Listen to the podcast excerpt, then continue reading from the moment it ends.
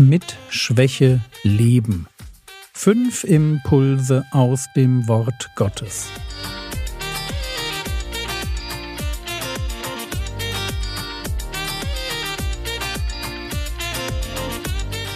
Theologie, die dich im Glauben wachsen lässt. Nachfolge praktisch dein geistlicher Impuls für den Tag.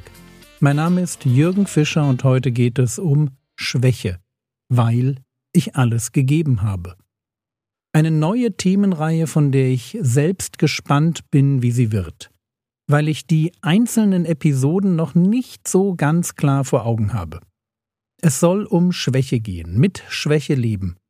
Und es soll ein wenig darum gehen, dass ich uns auf eine Reise mitnehme, auf der wir das Schwachsein schätzen lernen.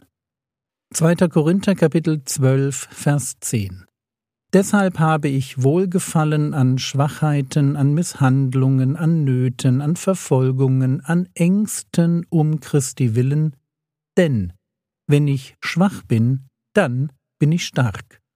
Wenn ich schwach bin, dann bin ich stark. Ein zutiefst komischer und für Machertypen wie mich auch verstörender Gedanke. Dass Stärke und Schwäche sich nicht grundsätzlich ausschließen, sondern Hand in Hand gehen können. Dass ich womöglich genau dann am stärksten bin, am brauchbarsten für Gott, wenn ich scheinbar am schwächsten aussehe.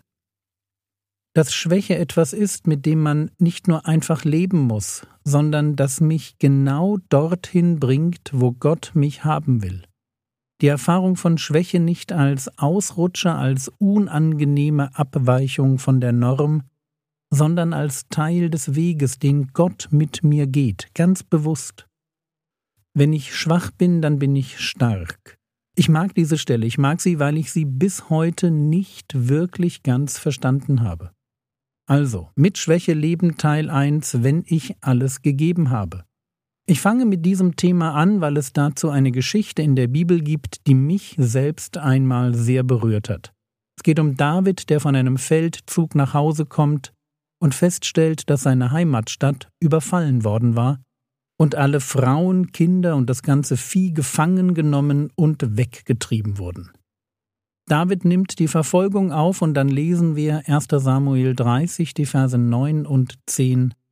Da zog David hin, er und die 600 Mann, die bei ihm waren, und sie kamen an den Bach Besor, wo einige von ihnen zurückblieben und Halt machten und David jagte ihnen mit vierhundert Mann nach, denn zweihundert Mann, die zu erschöpft waren, um über den Bach Besor zu gehen, blieben zurück. David zieht weiter und überfällt die ahnungslosen Feinde. Sie befreien nicht nur ihre Frauen und bekommen ihr Eigentum zurück, sondern sie machen richtig Beute. 1. Samuel 30, die Verse 19 bis 24 und es fehlte ihnen nichts vom kleinsten bis zum größten, weder Söhne noch Töchter, noch alles, was sie ihnen weggenommen hatten. Alles brachte David zurück. Und David nahm alle Schafe und Rinder, sie trieben sie vor dem ganzen Vieh her und sagten, dies ist die Beute Davids. Und David kam zu den zweihundert Männern, die zu erschöpft gewesen waren, um David zu folgen, und die man am Bach Besor zurückgelassen hatte. Sie gingen David und dem Kriegsvolk entgegen, das bei ihm war. Und David trat zu dem Volk und fragte sie nach ihrem Wohlergehen. Und allerlei Böse und Nichtswürdige von den Männern, die mit David gezogen waren, sagten, weil sie nicht mit uns gezogen sind, wollen wir ihnen von der Beute, die wir den Feinden entrissen haben, nichts geben, sondern jeder nehme seine Frau und seine Kinder die können sie mitnehmen und gehen. Aber David sagte, Macht es nicht so, meine Brüder, mit dem, was der Herr uns gegeben hat. Er hat uns bewahrt und diese Schar, die über uns gekommen war, in unsere Hand gegeben. Und wer sollte in dieser Sache auf euch hören? Denn, wie der Anteil dessen, der in den Kampf hinabzieht, so soll auch der Anteil dessen sein, der bei dem Tross bleibt miteinander sollen sie teilen. Das die Geschichte zu Aus Schwachheit leben Teil 1, weil ich alles gegeben habe. Das ist hier nämlich der Fall. Hier treffen wir auf Männer, die alles geben wollen, aber deren Kraft nicht ausreicht, um weiterzumachen. Sie geben, was sie haben, aber irgendwann müssen sie aufgeben. Sie müssen aufgeben, obwohl die Schlacht noch nicht geschlagen ist. Und das ist ihre Realität. Es liegt nicht an ihrem Wollen, dass sie nicht weiterziehen. Es liegt an ihrer Kraftlosigkeit. Sie sind ausgelaugt, völlig am Ende. Und vielleicht fragt ihr euch, warum ich mit diesem Text anfange. Der Text ist für mich eine geistliche Perle, weil es bei mir eine solche Zeit gab. Nach meiner Herz-OP war ich so schwach, dass ich nur in meinem roten Sessel sitzen und den Tag an mir vorüberziehen lassen konnte. Und ja, auch Jürgen ist nicht gerne schwach. Und dann kam diese Geschichte und mit ihr der Vers 24. 1. Samuel 30, Vers 24 Denn wie der Anteil dessen, der in den Kampf hinabzieht, so soll auch der Anteil dessen sein, der bei dem Tross bleibt. Miteinander sollen sie teilen. Ich habe den Vers gelesen und mir kamen die Tränen.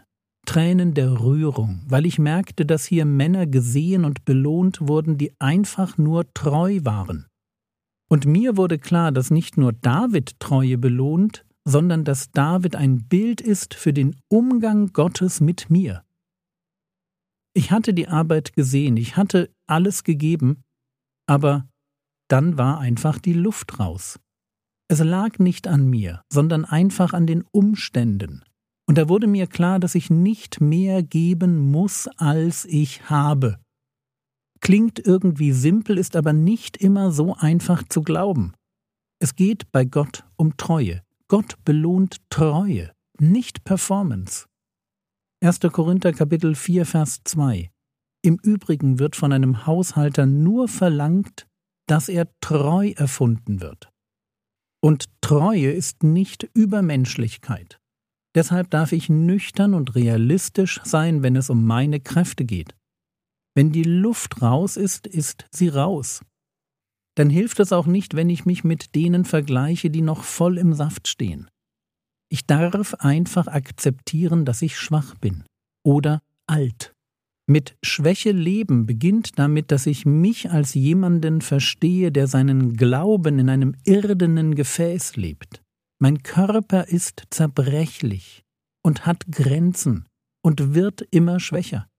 Über das Alter sagt Salomo, dass es Tage des Übels sind und Jahre, von denen du sagen wirst, ich habe kein Gefallen an ihnen. Und deshalb lasst uns beim Thema Schwäche bitte zuallererst einmal nüchtern und barmherzig sein.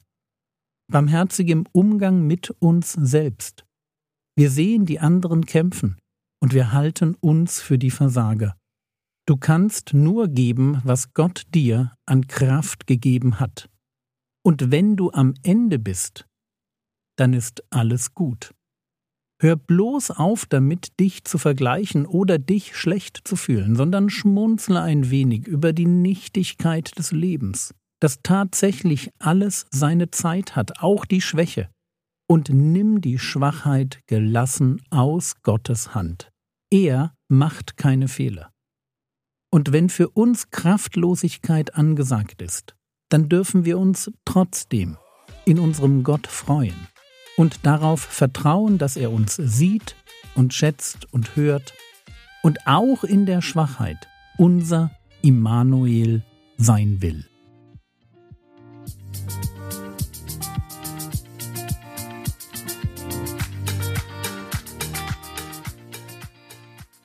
Was könntest du jetzt tun? Du könntest dir überlegen, wie sehr du dein geistliches Selbstwertgefühl aus dem Vergleich mit anderen ziehst. Das war's für heute. Bete heute doch für alte Christen, die unter ihrem Altwerden leiden, weil es ihnen eben doch schwer fällt, die Einschränkungen anzunehmen.